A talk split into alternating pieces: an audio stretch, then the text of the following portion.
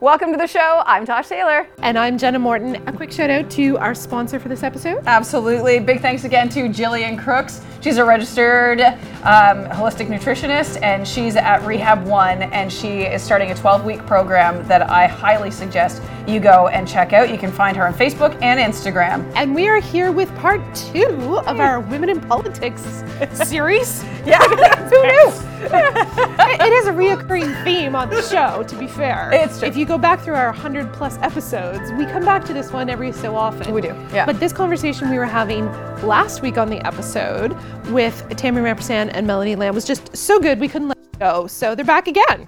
Welcome back, ladies. there we got the jazz hands. See, this is why we had to keep going because they're just really starting to open up and relax. So we've got another 20 minutes to talk about empowering women to enter politics, particularly in New Brunswick, Mm-hmm. where I think we still have some barriers that other parts of the country might be like, well, didn't we break those down 20 years ago? Welcome to New Brunswick. Um, but I think, and that's a good point. When we do see women in politics here, they tend to be like after their kids have moved out of the house or gone away to college. So I kind of thought maybe we could start this episode off with you guys, maybe even just giving those first little tips, like what gave you the kick in the pants to start it while your kids were young, instead of waiting until all the kids had gotten to college or high school even. Sure. Yeah, you first, go Uh, for well, it. the great great thing is is that this past election there were more women running municipally than ever before. So that was so encouraging when I saw those statistics come out, and I think that's because we're talking about it more. Um, I've always been interested in politics. I all through university I worked for elections and um, found it fascinating as to what happened. Um, and then you know, my work in different groups and that sort of thing made me realize that I wanted to have an opportunity to affect and communicate change in a different area or a way that I felt maybe I could make a more lasting difference. And then, really, actually, the whole conversation started and segmented when Alaina Lockhart ran for municipal in the provincial election, or not municipal, the provincial election. And my daughter, who was two at the time, was like, Why are all those men? Oh, look, mommy, there's a girl. Why is that girl running?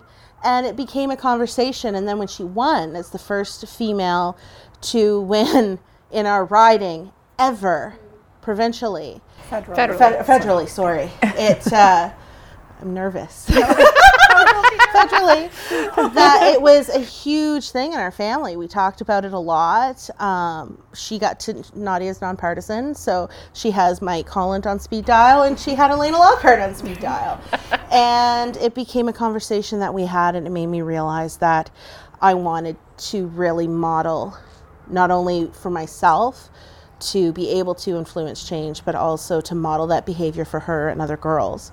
And literally, when I ran after we got the results, I was walking down the street, just walking my dog, and there was um, three ladies across the street from me, and I'm assuming grandmother, daughter, and granddaughter.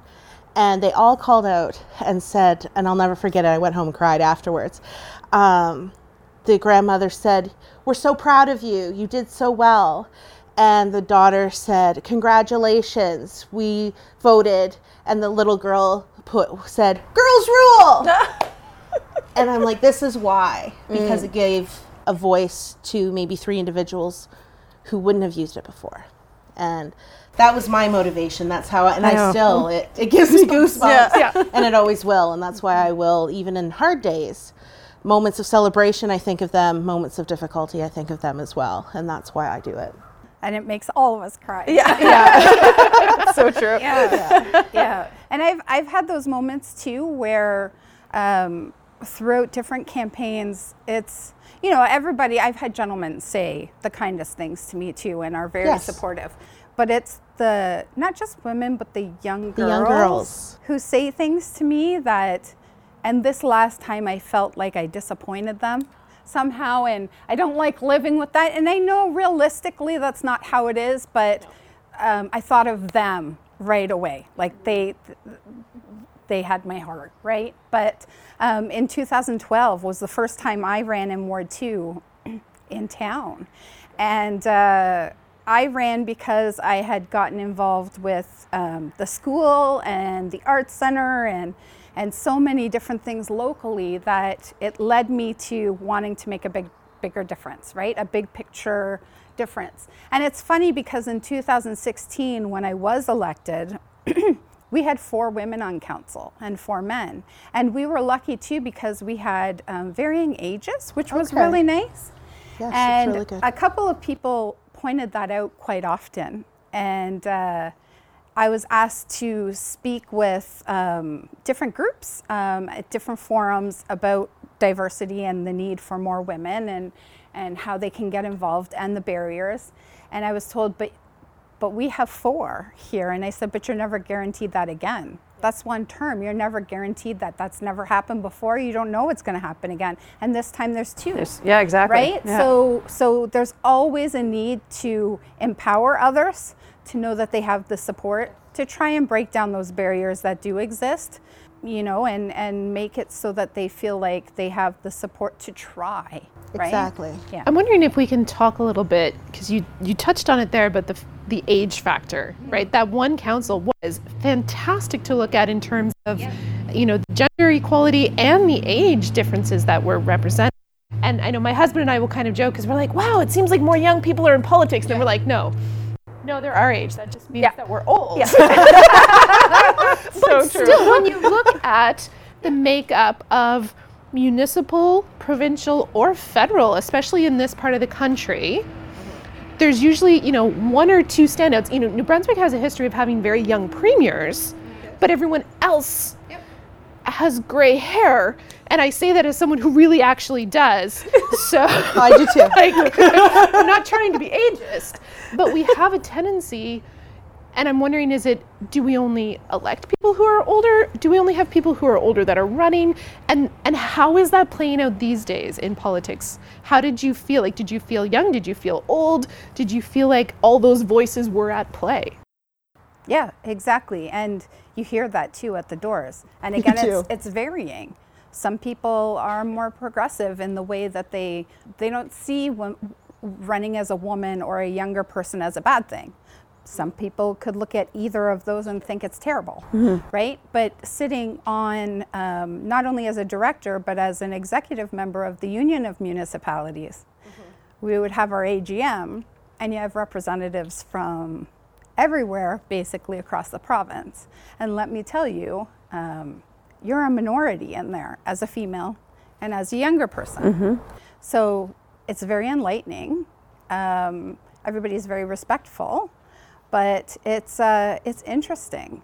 So I think you know we all need to do more to support people that are younger, that are female plus, that might be considering it, to know that they should do what they want to do, um, and that it's not unheard of to take those steps, right? People need to feel supported. They need to know that uh, they're not out in left field and they have a right to do that. Okay, are you like me? Can you relate to any of these questions? You're struggling with unwanted weight gain and low energy. You have afternoon energy crashes. You can't get enough caffeine throughout the day. Or you're working out, but you're stuck at the same weight with no change.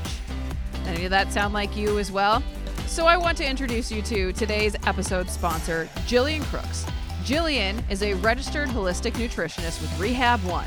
And right now, she's got a 90 day health coaching program that helps you eliminate the problem of unwanted weight gain, fatigue, and it brings you through a step by step of everything you're going to need to completely transform your health.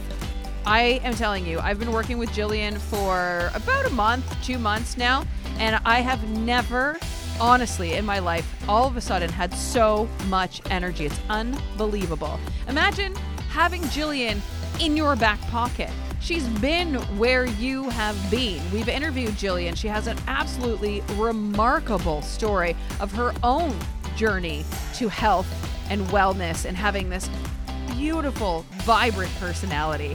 I think that Jillian is exactly what you need in your life. So if you want to take part in her 12 week program, then why don't you contact her now for the Vibrant Wellness Project? Jillian has made it her life's work to take a scientific and soulful approach to nutrition, mindset, and lifestyle, and now she wants to share it with you and the world. You can give Jillian a call at 506 962 1740. That's 506 962 1740.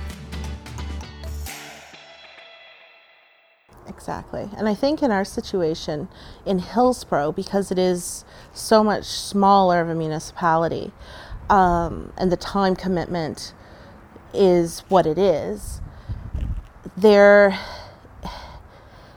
most of us have to work full time and still serve, which I know is common amongst.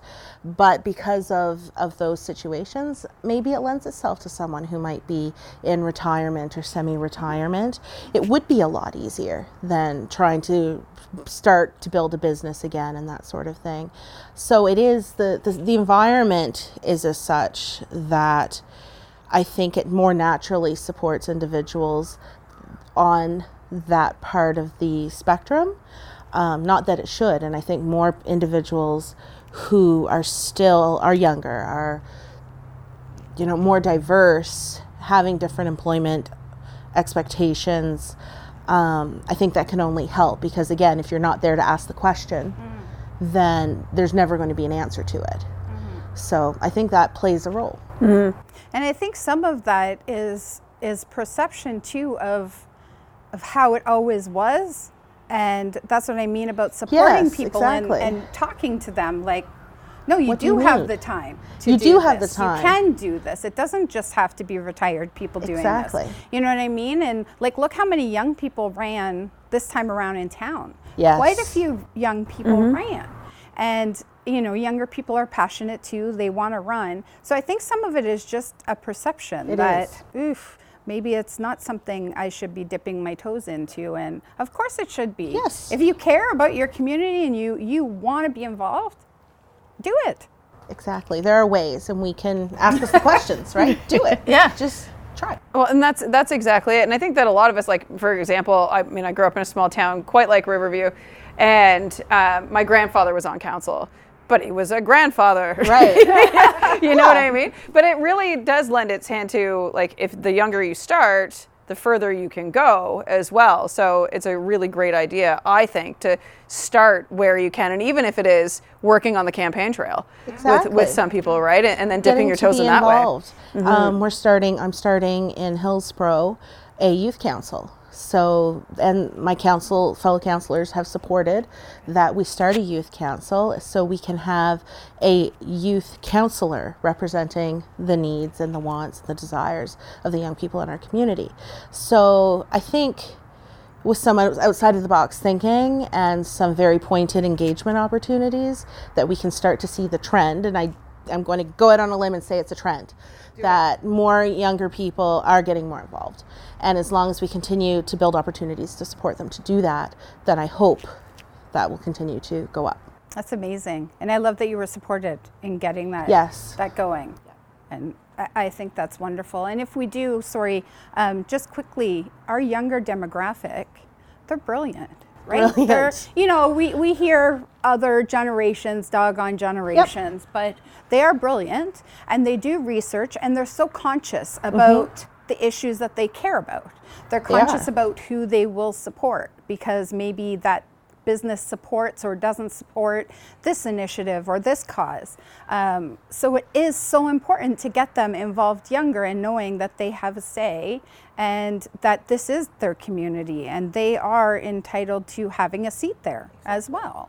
That's something we're finding on the Chamber of Commerce as well, which is also something you associate with, with older people. But with the Albert County Chamber of Commerce, we're finding the people that we're having applying for uh, being on the board are younger.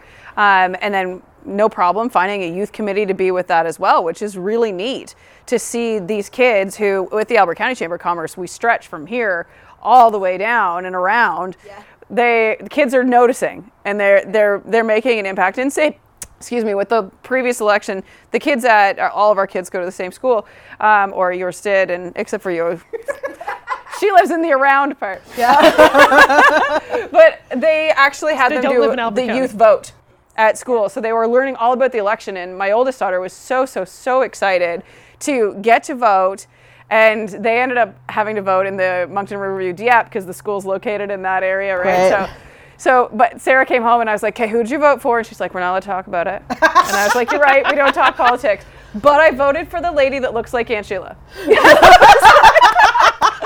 but hey, it got her noticing, right? She it. paid attention, and and But she, she, does look like my identified with somebody, Yes. you know, that looked like looked Aunt like her. but looked like her. Mm-hmm. Yes, yeah, that's true. Exactly. yeah. We need to see that in our representatives. Exactly. Yes, that's a very good point. I actually would like to know if there was a, you know, if there was a number like the girls voted for the girls kind of thing. I wonder if that happened. I'd like to know that. Yeah. My guess is not necessarily because if they did it the same way as our school, yeah. they did it like you do when you went to vote, and when you get the ballot, it's just names. Right. My daughter was like, I, like she knows the different colors that are associated Right. with parties, and she knew different faces that were associated with the different parties.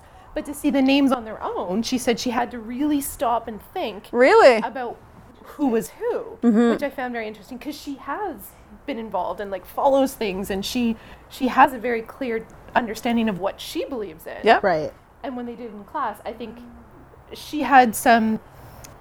She would have liked to have talked about it more in class before they did the vote. Okay. But yeah, she found it very strange that that's what you saw. And, what I took away from that was just how important it is to have these kind of civics lessons within the schools Yes. to teach kids like Oh, yes yeah. when you go to vote you need to know who that person is you can't just remember which sign you like the best driving around Yeah, what color you liked or whatever. Right. Yeah. So yeah. I, I'm glad that you need to have that level of understanding when you look at those names. But to demystify the process and have people understand what it's like to go and vote is so important. We had a great election at the school. Bec- well, and the results were a little different because one of the young men in grade four, five at the time, five, yeah, he was in grade five. Um, his mom was running for mayor, so he was campaigning hard at Hillsborough Elementary in Caledonia. So that was great. It was, but it was again taking part in that process. He campaigned. He campaigned for his mom. So that taught him a lot of different skills about how to do that, and again, engagement in that electoral process. I thought it was And then it also has the kids coming home and talking around the dinner table about the fact that his mom's running for mayor and that maybe their parents didn't realize that or, or you know, it puts that connection to it too, right? Like, oh, my friend's mom is running. It makes Yeah. a difference with voter turnout, I really believe. Our voter turnout this year was 47%, which sounds low until you realize that provincially the municipal was 22%. Wow. I think it was. Yeah, and when you do have competition, Yes. it's a it's always a good thing. Always and a it good does get more people engaged because, as I said, you have your following. You bring different I groups of have my- people. exactly. Exactly. right? You Wh- touch it's, on it's different always a good thing. Yeah. Exactly. So, how do we get more of that? How do we encourage hmm. more people, not just women, not just younger people, but just general. encourage more people in this province to become engaged in the system? Because I think so many people, like you say, they, they just don't bother to become involved in the voting process, not even just running. Mm. How do we get people to the polls? It is hard, and, and I'm so glad that that you had touched on how you campaigned mm-hmm. more so than had been done before, because I do think that that's huge. I can't tell you how many times I'd gone to a door and they said nobody comes here. Right? Like, Wow. that's huge that you took the time to come here. And I- I remember where so and so lives or where I met them on what street and what their house looks like. And it's a funny thing for people who know me, but it's powerful. Like people really appreciate Mm-hmm. They do. So I do think that that we have to put some onus on people who run to do that reaching out and also on on not just the candidates and the elected officials but on the folks that um, do such a great job running the towns and villages and cities to push out that information. And it's hard because when we push out information, not everybody reads it, not everybody cares to absorb it. But the more ways that it's out there, you just don't know who you're going to get. right? Exactly. It takes four to seven times Yeah. to be introduced to something before there's any action associated with it. So, I mean, and that's a basic marketing premise. So, if you think about that in the context of elections, that consistency, you know, you want people to be tired about hearing about it by the end of the election season because that means they've heard about it.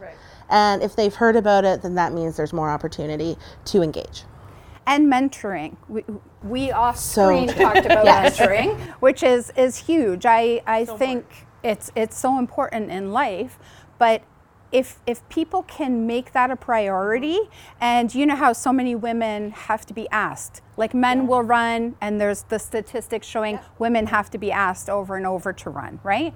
But if we see people in our community that we think are engaged and would be great.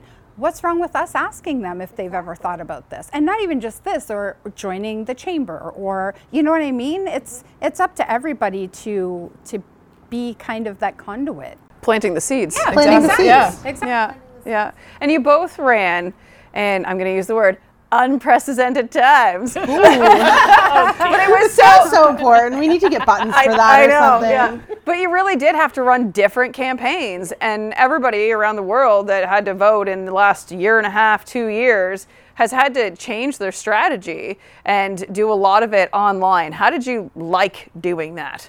I Did you? enjoyed it actually. Okay. Um, I did a lot online Okay. because my voter base, I knew right away my demographic was going to be a little bit different. So I wanted to first start focusing on that demographic. So I did a lot of just completely unscripted, unedited lives, and always got you know five, six, seven hundred views, like consistently. All my lives performed really well, and I know that is because lots of other people that I'm connected to were also looking at it, but again, that familiarity. right? I would see her pop up on the screen. like, I don't know her yet, but I'm going to. but, um, and I did a mail out. So I looked at how I did it, was looking at the demographic of people in my community and how am I going to reach them most efficiently.